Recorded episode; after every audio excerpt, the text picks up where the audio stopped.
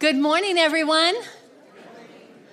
We need to do it again. I can tell that we're still waking up. Good morning, everyone. Oh, thank you. You know you're feeding an extrovert when you do that. Yeah, so I needed to hear you. All right. Well, Happy New Year to all of you. You know, I know some of you are thinking, girl, that is so yesterday. You know, it's two weeks into the new year, but I love to say Happy New Year to people, and I like to remind myself and others of that as well, because the new year just represents a fresh start. No matter what kind of a year you've had, whether it was the grandest or whether it was filled with kind of a mixed bag, or, or you really were glad to see it go, it doesn't matter. New year, new, that sounds good. Um, you can tell I'm a futurist. Okay, but that is also a great time for us to explore, to think about, to reflect on what our yeses are going to be this year. Now, I know some of you are reading popular literature and popular blogs out there, and they're all focused on saying no so you can say yes. So the no is the big deal, right? You need to stop doing this and this and this. But that's not what we're talking about today. We're talking about saying yes. And so I want to invite you to a world of adventure, because a yes is a gateway to an adventure, to learning, to growth, to unexpected joy that we might not anticipate. And in a moment, I'm going to ask you to share about a person who influenced your life as a child and, and shaped who you are today. And you're going to have to, a chance to share about that. But first, here's my story. One hour a week can change a life forever. Missus Lassley said yes, what I like to call a Jesus yes, to teaching fourth, third and fourth grade Sunday school. And I was there as a fourth grader with my friend Dolores, who had invited me. And Missus Lassley was a mom, first of all. And I didn't really know her kids or anything, but I found out later they were just a couple years ahead of me in school. And this mom decided to say yes to one hour a week. Well, I have to confess it was a little more than an hour a week, because she was an amazing storyteller, and I'm pretty sure she spent a little time during the week getting ready for that hour that I was invested into.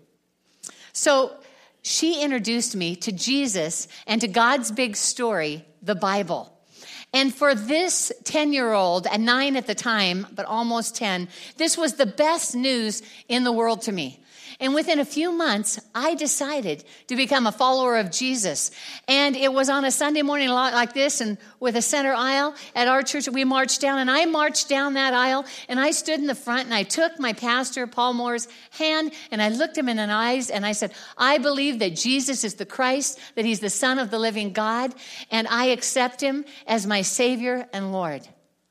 And, I mean, everybody applauded, and I walked up to this room off the platform of the church where I prepared to be baptized, yeah, that very day. And I w- when I came up out of the water, I was pretty sure that I was glowing. I was so excited. One hour a week, one yes, one volunteer who had kids of her own, and a friend's invite changed the course of my life forever.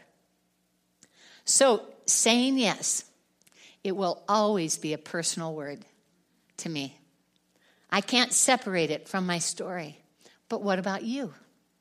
Who's the person, who's a person, who's who expressed care or did something for you as a child that helped shape you in your adult life? I'd like you to take a moment, turn with a person next to you, um, and share that story. Who are they and what did they do? Go ahead.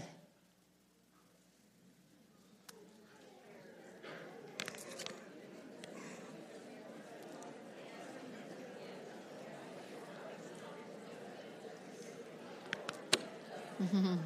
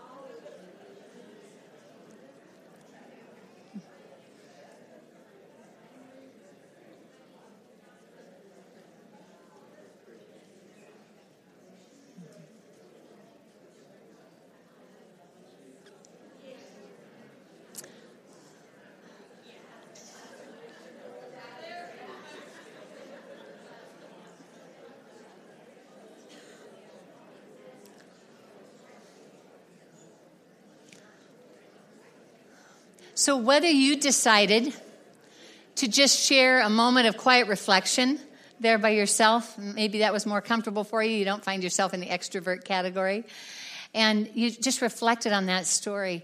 It was a moment of gratitude, a moment to think about somebody who's made a real difference in your life. And these people who cared about us and helped us as kids to become who we are today, well, they understood Doctor Seuss's words, a person's a person, no matter how small. Jesus and Doctor Seuss agree on this, okay? And I'm pretty sure you know which one of those is more important and came first. But this is the deal. Jesus is a counter-revolutionary when it comes to who he says yes to. He says yes to people that most people say no to. And we don't have to be afraid today, even though sometimes we do feel like we do. We're kind of on guard when somebody's talking about saying yes. We don't have to be afraid of a Jesus yes.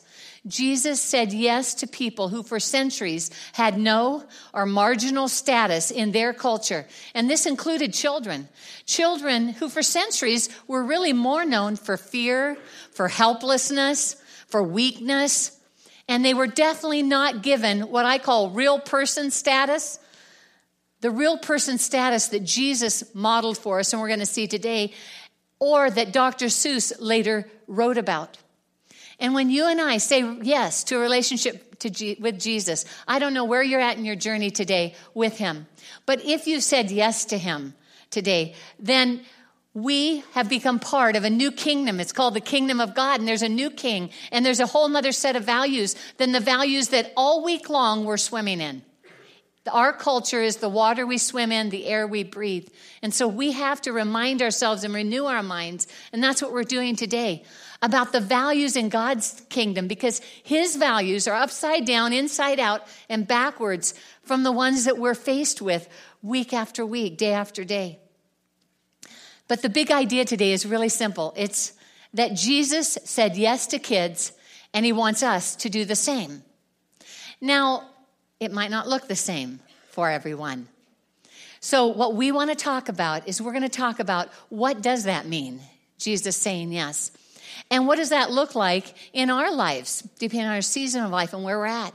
And then we want to hear some stories from our world-class children's pastor, Kim Lawless, and then we'll finish with a few words from Jesus because I want him to have the final word and do a little reflection on our own life and our year ahead. Does that sound good, everybody? You ready? Oh, that is good, you guys. Okay, Jesus values kids. He said the least are the greatest. In fact, he said that we, the big people, the adults, need to be more like kids. Well, those aren't his exact words, but they're very close to what he said. Let's read in Matthew eighteen, verses one through five. At that time, the disciples came to Jesus and asked, "Who then is the greatest in the kingdom of heaven?" He called a little child to him and placed the child among them. And he said, "Truly, I tell you, unless you change and become like little children, you will never enter the kingdom of heaven. Therefore, whoever takes the lowly position of this child is the greatest in the kingdom of heaven. And whoever welcomes one such child in my name welcomes me." Now, in Luke's account of this same exchange that Jesus had with the crowd and with the, his disciples, Jesus adds another comment, kind of a P S at the end of his statements. And he says this in Luke eight forty-eight, "For it is the one who is least among you who is the greatest." Now, let me just say that the one thing I love about this whole encounter with Jesus, something that really strikes me, is that when Jesus called a little child to him, he came.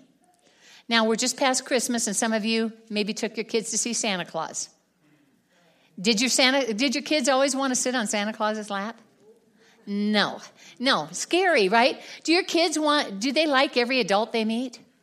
No. But if you read all the encounters of Jesus with children, whatever they were, you never see a child run in fear, turn away in fear, try to get away from him, which would be typical. No, instead, Jesus calls this child, and this child comes. There's a lot of uh, different ideas about who the child actually was. But here's the other thing I like, that here Jesus has a whole crowd around him, but he is aware of the children. That in itself is an expression of his value for them. They were not nobodies to him. He knew that they were there, and he brought one up to be an example to everybody else. But the big deal here is not that, though that really charms me and attracts my attention. The big deal is what Jesus said, because he actually said some pretty shocking words for them. He told the adults in the crowd that they need to become more like kids. Is that the typical direction we go with our imitation? Uh, no, it wasn't in that culture or with that crowd, and it wasn't in ours. No, instead, we're always pointing to the adults. I hope that that child turns out like him. I hope that you have that trait. And whenever we're commenting on those traits, it's the traits of big people, right? Or maybe it's a composite of a bunch of people in your life and family. You say, I hope my child gets this from this person and this from this person, et cetera. But it's the little people imitating the big people. So what Jesus is saying is kind of puzzling to them. And I, I imagine them going, where's Jesus going with this anyway? What's he trying to tell us? Well, one thing is, I don't think that he's trying to tell us to imitate children in throwing fits or getting your sister to lick a slug or throwing a rock through your neighbor's window. You can ask me later how I could know those things. One of the moms here at Evergreen wrote a post, you know, from her Saturday night, which was uh, her, which would have been her Friday night, but she wrote it on Saturday. And she had numerous binky retrieval missions in the middle of the night because her son kept dropping between the bed frame and the wall, and he kept waking up all the other kids to get it for his search. And in the process, one of those said kids went out to the kitchen and opened the fridge and opened a bottle of hot sauce, which exploded all over everything. That's not what Jesus was telling us to imitate, right? So what was it that Jesus wants us to imitate about kids? You tell me, what are some of your thoughts? What was it? Believe. Believe, yes, simple belief. You said it, I believe it. What's another thing that, what was it? Innocence. Innocence, yes. Yeah, over here, Steve? Yeah, an open heart, an open heart, willing to receive him. Back there. Childlikeness. Yeah, yeah, humility, humility. One more back there. What was it? Forgiving. Forgiving, yes. Well, you guys have really hit on them. You know, children are dependent. They're humble. They forgive easily and repeatedly, more easily than we do in comparison, and they love fiercely. They love fiercely. And how are they humble? They're humble in that they're eager to learn and receive from others, just the very things that you guys shared. And they're real, not pretentious. They say what they think, right? Okay, now, I no offense to anyone who does smoke in here, but I have to tell you that my daughter, she was known for her, um, let's see, straightforwardness with adults. Whether she knew them or not, she told them what she thought when she was little. And um, she would go up and tell them if they were smoking, you know, you should stop that. That's stinky. You know, just whatever came to her mind. Those weren't the only words that she used. But she she would tell them exactly what she thought. And honestly, this is this is part of the what Jesus was talking about. They're they're not pretentious. They don't put on airs. They know that they need other people. Well, at least most of the time. There's a few stages there in raising our kids that we feel like they do think they know it all.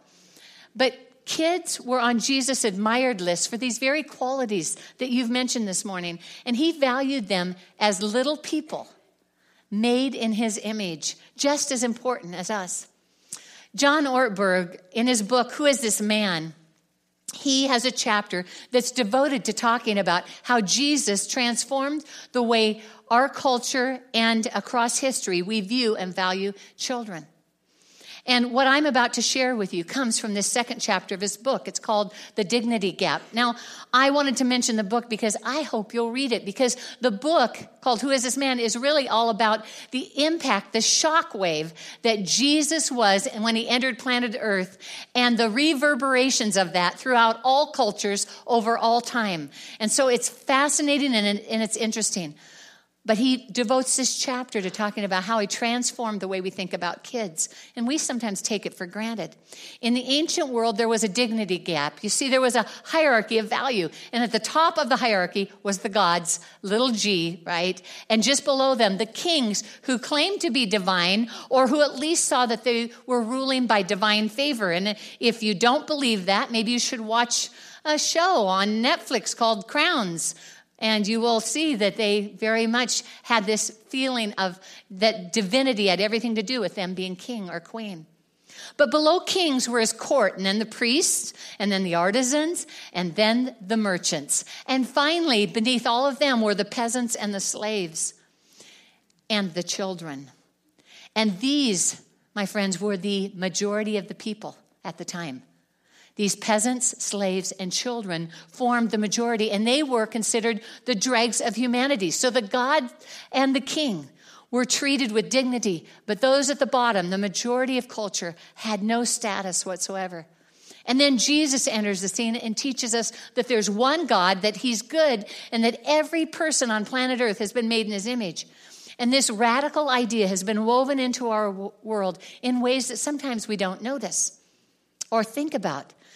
So our Declaration of Independence, it begins this way. We hold these truths to be self-evident, that all men are created equal, that they are endowed by their Creator with certain inalienable rights, that among these rights are life, liberty, and the pursuit of happiness. Do you recognize Jesus' value for every person in those words? Yeah. That people are created, not accidents. That the Creator gives them certain endowments, and he has conferred worth on them. And this worth means that they come with certain rights that should be respected by a society if we're going to consider that society good. And this is true for all human beings, that they're all created equal. But this is a radical idea in the ancient world, the idea that human beings were created equal is not self-evident in the ancient world. Aristotle did not think that all men were created equal. He said that slaves and masters was the natural order of things. So who came between Aristotle and Thomas Jefferson, who penned those famous words? Jesus. Jesus did. The ancient world did not teach this, but Jesus taught that every person is a child of God, created in his image and worthy of respect. Ordinary children in the ancient world did not share the image of God, and this was reflected in the way they were treated. Many of the babies didn't grow up at all. They could be left to die if their parents didn't want them. In fact, their parents could leave them to die, a, a, a thing that's called exposure, right? Taking them out to a dump outside of town and leaving them. They could do that if they were the wrong gender, which was a girl, by the way, and, and keep the boys. They could also do it if their children, there were too many of them, and they didn't want to divide their property that much when they went on to die, so they could get rid of them that way. If a family couldn't afford to feed another mouth, they could let a child die of exposure rather than giving them away or adoption or many of the things we take for granted as another way to take care of that. Plutarch, who was a thinker and a writer in the first century, said that until a child was at least a week old, it was more like a plant than a human being. And he reflected the thinking of the day. Children were disposable. Then Jesus came and he changed it all. He came as a child, and he said things about children that no one had said before, and a quiet revolution started. And as this movement started to spread that Jesus started, it created this alternative community for children where they were valued.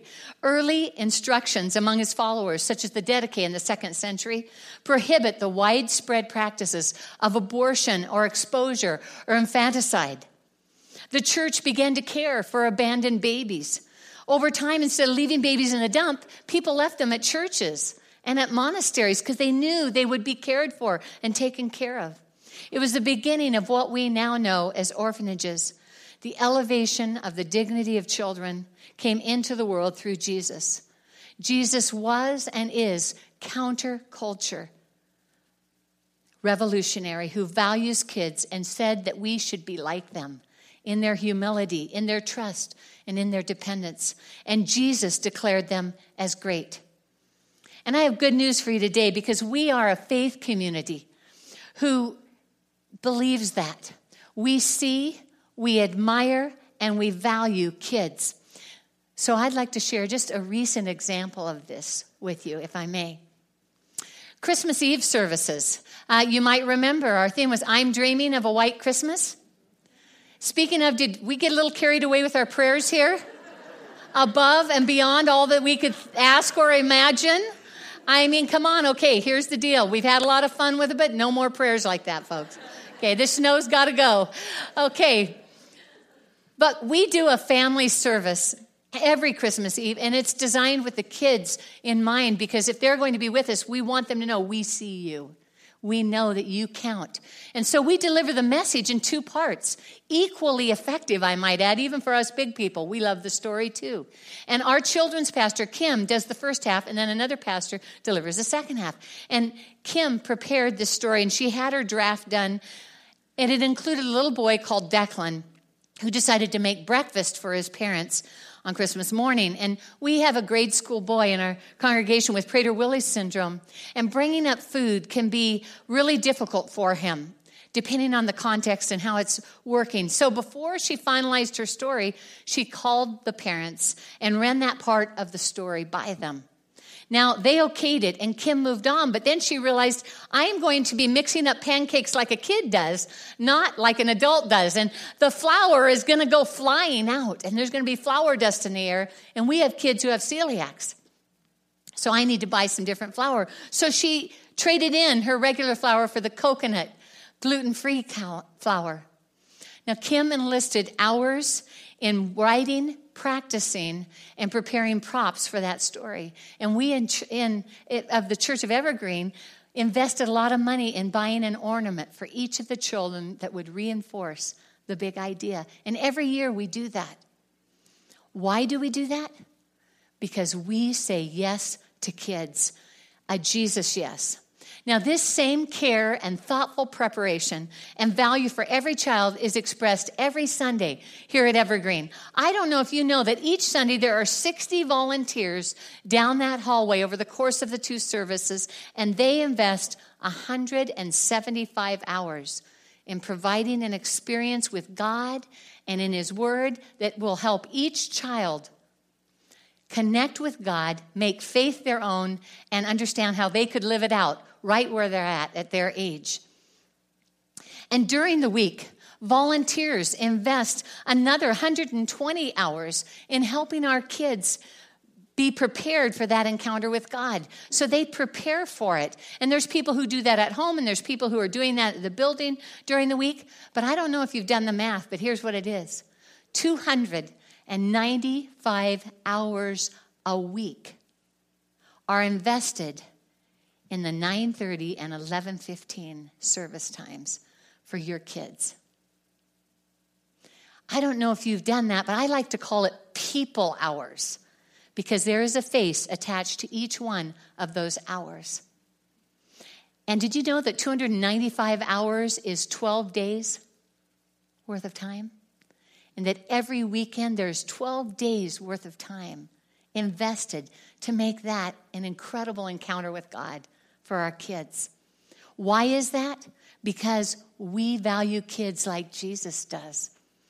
Now, there's another kind of investment that that takes. There's supplies and resources and all that. And you know, if your checkbook doesn't is a great measure of what's important. And if you look at the church checkbook, you see that kids really matter. Because in two thousand sixteen, we invested one hundred forty-eight thousand three hundred eighty-one dollars and sixty-four cents, mind you. Okay, don't test me on that figure later. In two thousand sixteen, that's a huge piece of the budget we invested in our kids, because we love and value kids. The thing is, as important as it is to be a faith community that values kids like Jesus does, we have to also ask ourselves today, what about our individual experience in valuing kids? Not just on Sunday, but all the in-between days. We have to ask ourselves that as a parent, as a grandparent, as a Jesus follower who's part of a community of faith that's helping raise our kids, as guardians, as step-parents, whatever your role is with the kids in your life. How are you valuing kids? My daughter Hillary is an introvert, and when an introvert is ready to talk, you need to be ready to listen then, because that doesn't happen very often. For us extroverts, it's like, oh, all the time, shut it off, girl. But for for our kids, when they're an introvert, they really need that. So you can imagine how I made her feel I was as I was raising with her when Anne the Energizer Bunny, the woman with the pickaxe out on the sidewalk, okay? When that Anne was invited into a conversation with her, and I was busy, I was hurrying her to move on to my other tasks. These were not Jesus yeses, or when I tried to rush her in conversation. Jesus had to call me on that on more than one, on more than one occasion. Today, instead of a to-do list, many parents are looking at their cell phones while talking to their kids. What does this say to them? Catherine Steiner-Adair is a clinical and consulting psychologist at Harvard. And she's actually a therapist as well as a school consultant. And she's written a book that I've been reading. It's called The Big Disconnect, Protecting Childhood and Family Relationships in the Digital Age. And for her book, she interviewed more than one thousand kids from age four to eighteen. And she says one of the things that absolutely knocked her socks off, those are her words, was the consistency with which children, whether they were four or eight or eighteen, talked about feeling exhausted and mad and sad and frustrated at trying to get their parents' attention, competing with computer screens, iPads or iPhones or other kinds of technology. She said it was a lot like in therapy what she would hear kids talking about with sibling rivalry, except it wasn't siblings. It was technology rivalry that they were living with. And she says that in her work, both as a therapist and as a school consultant, the thing she's been struck by is this one eternal, incontrovertible truth that Jesus started first. It's this, that children need their parents' time and attention. And this can easily be lost with the lure of the virtual world. Angela, age thirteen, put it this way. She said, what I wish my parents understood about technology is that technology isn't the whole world. How about just spend some time together? And they're like, wait, I just want to check something on my phone. I need to call work and see what's going on.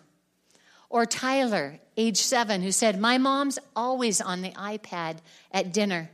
She's always, and he put in quotes, just checking. Or Penny, age seven. I always keep on asking her, let's play, let's play. And she's always texting on her phone. Or Owen, age nine. Once my dad was ignoring my mom so bad for over thirty minutes, so I sat on his keyboard. I got sent to my room. I was just trying to help my mother, but I got in trouble. So there's paying attention as an expression of valuing our kids. But what about how we use our words to express value to kids? Maybe you're a parent today and you can relate to an encounter that I had a few weeks ago. The little girl was in tears and I asked her why she was crying and she said, Daddy said I was acting like a jerk, but I'm not a jerk, as her sobs continued. Parents, have you ever used words with your kids that disparaged their identity, that demeaned them, that made them feel less than what they really are? Maybe your Jesus yes is all about changing how you interact with your child and being more thoughtful in your words. And I just want to say that I think most of us have had moments where we've done these things. But this is about the future. It's a new year. You can have a new yes that can change the direction of your relationship with the kids in your life, whatever they are to you.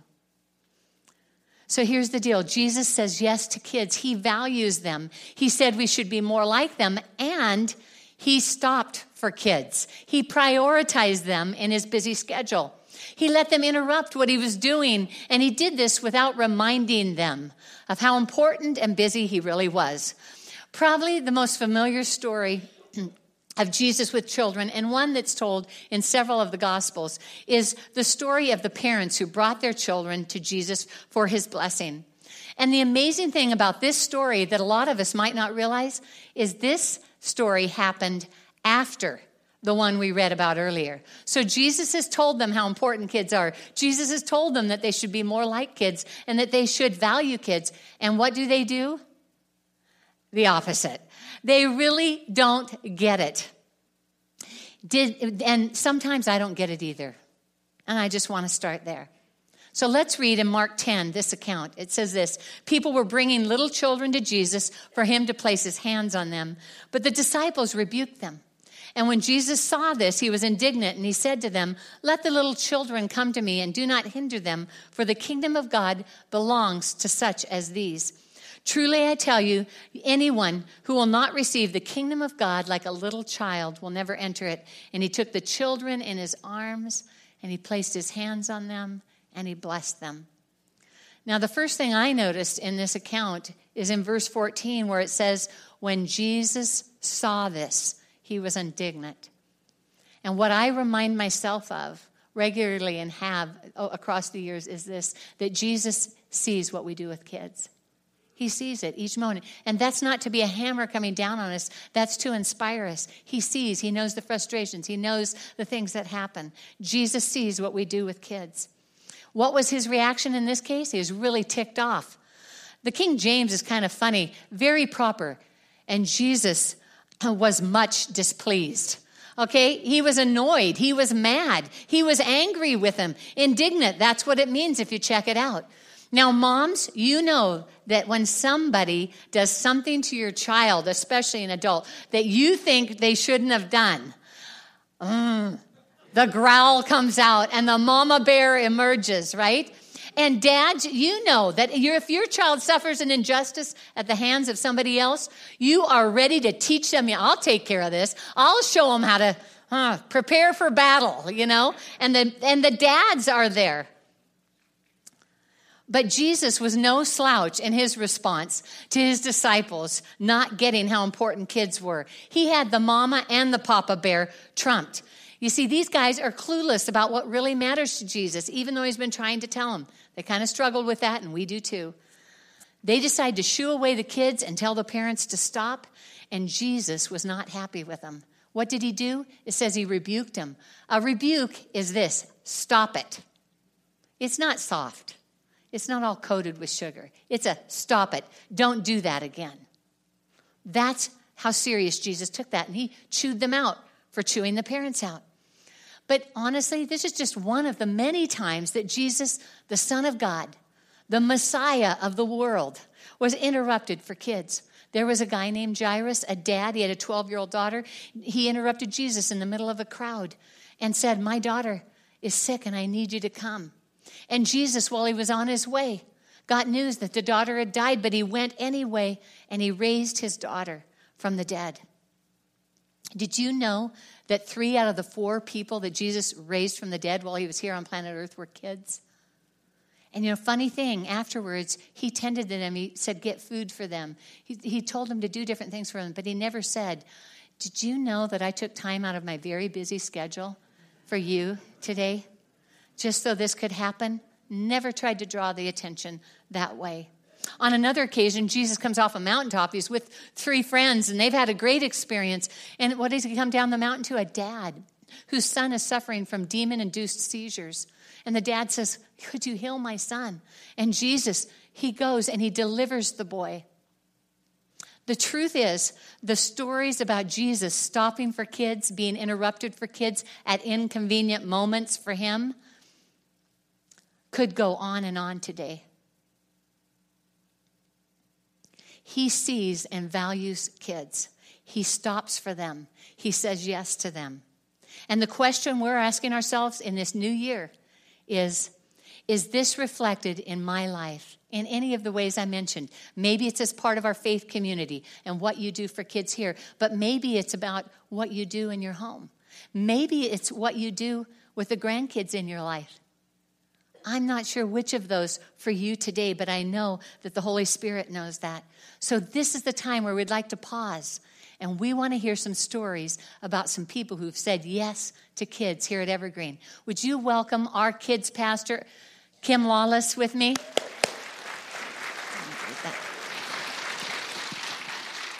Well, we love our eKids team. They really are our heroes. And just like every adult, every child has a story. And we believe that we've been given an opportunity to impact and influ- influence each gener- the next generation, one child at a time. Uh, we had a sixth grade girl that had started coming. Her foster family was bringing her. She was new, new to church. And one of our leaders, Stephen, was so excited because she had finally started connecting with the class and engaging.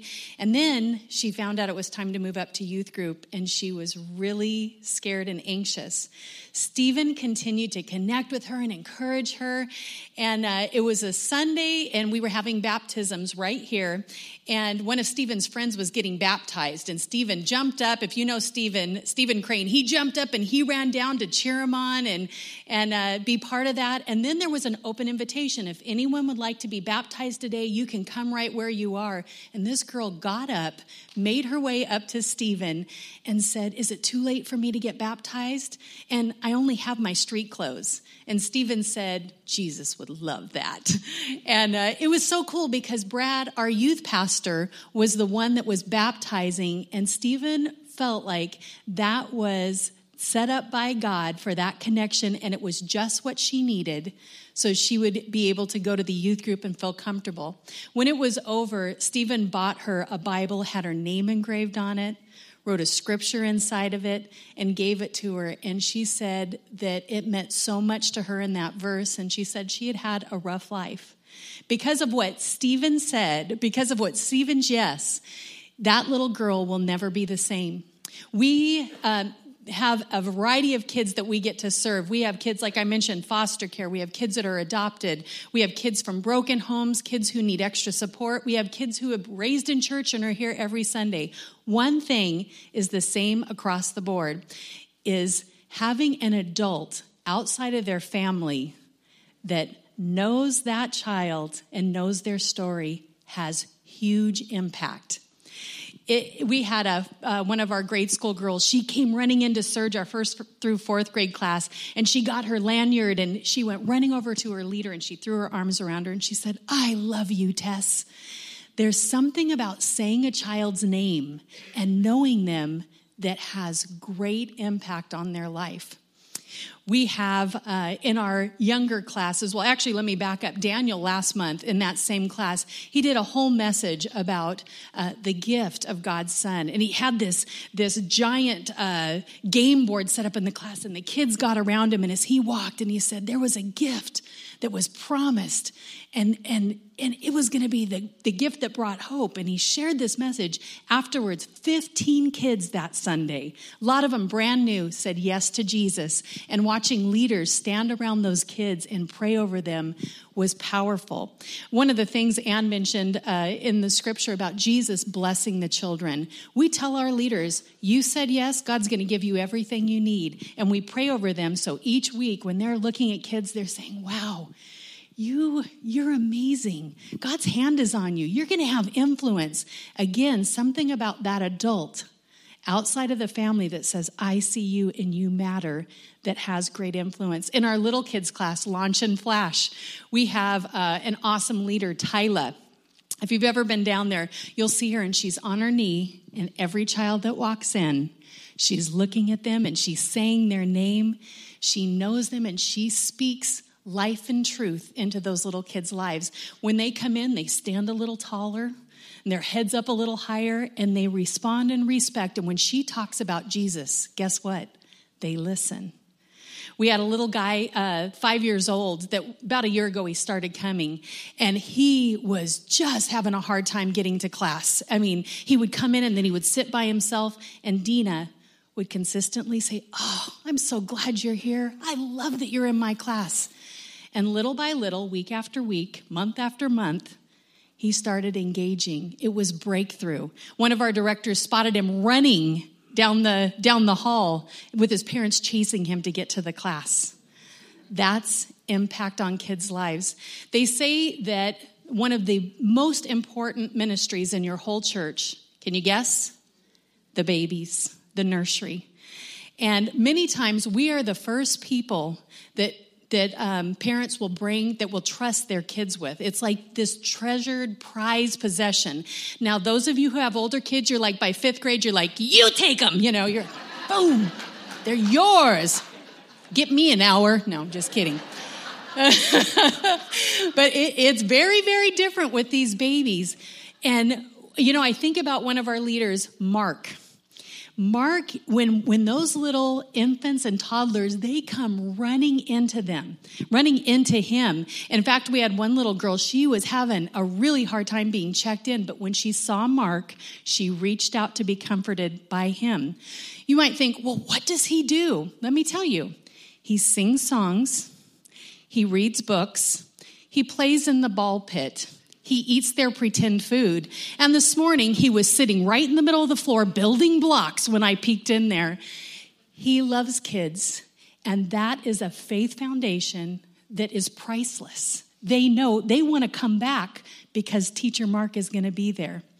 Today, we invite you to say yes, to say yes to, hey, I can sub. I can be a small group leader. I'll be like their pastor. I'll speak into their lives. I can pray. I can do that. I can work from home. I can be a buddy. We have a whole lot of kids that need one-on-one attention and extra love. And we want to be the church that says yes to every child who knows Jesus. So today, we invite you to say yes to the next generation. Thank you. Thank you, Kim. What would you do if your life had been changed forever by someone's yes? The truth is, our lives have been changed by more than someone, but by someone's, various people who have said yes at different points in our lives. And today, I just want to invite you to join me in praying and listening as the Holy Spirit speaks to you about what does your yes in two thousand seventeen look like? Where is it that you need to adjust how you value kids, how you stop for kids, how you respond to the interruptions that kids are so famous for? What is it that Jesus is saying to you today? You know, I was changed by a more than Missus Lassley. After Missus Lassley was a woman named Virginia Blankenship, who was my teacher for two years. And after her was Dave and Jeanette Roth, cousins to who would be my future husband. They were my junior high leaders. And after them was Randy Edwards. And after Randy was Tim Doty. And after Tim Doty was Roy Bunch.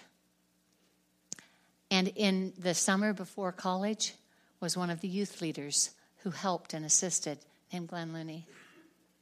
You see, God has a lot of people say yes in our lives, and I hope that today, that in this reflection on who shaped you as a child, um, that we will be moved both by Jesus' story and words to us, but by our own experience, remembering that we didn't get here on our own merits, that we didn't get here on our own strength, that we didn't get here just on our own activities. There, there's a host of people who have helped us know what it means to follow Jesus. And our invitation today is to be a part of the stream of people who say yes to kids, who value kids, who stop for kids in all the venues, as parents, as grandparents, and as a church. So I said that I wanted to let Jesus have the final words. I wanted to remind you of two of his final words in each of these stories. So the words are on the screen. It says, Jesus said, "Let the little children come to me and do not hinder them, for the kingdom of heaven belongs to such as these." And he went on to say, "And whoever welcomes one such child in my name welcomes me." Let's welcome Jesus in how we treat kids and how we value kids. Let's pray together. Jesus, just want to say thank you for really a church that's incredible at saying yes and supporting and valuing our kids and kids ministry, Lord. But we also know, Lord, that you are a dynamic God who looks at our lives and is always inviting us to more, inviting us to opportunities, inviting us to make changes, and Lord, to become more like you. So we invite your Holy Spirit today to speak to us. And Lord, our answer is yes. A yes to you, the most important person in the world to say yes to. And so we say yes to becoming the people that you want us to be, to valuing kids like you value them, to speaking to kids the way you talk to kids, to listening and paying attention the way you listen and pay attention. And Lord, we can't do it on our own. We get frustrated, we get mad, we get upset. And Lord, sometimes we're just plain selfish in the middle of all of it.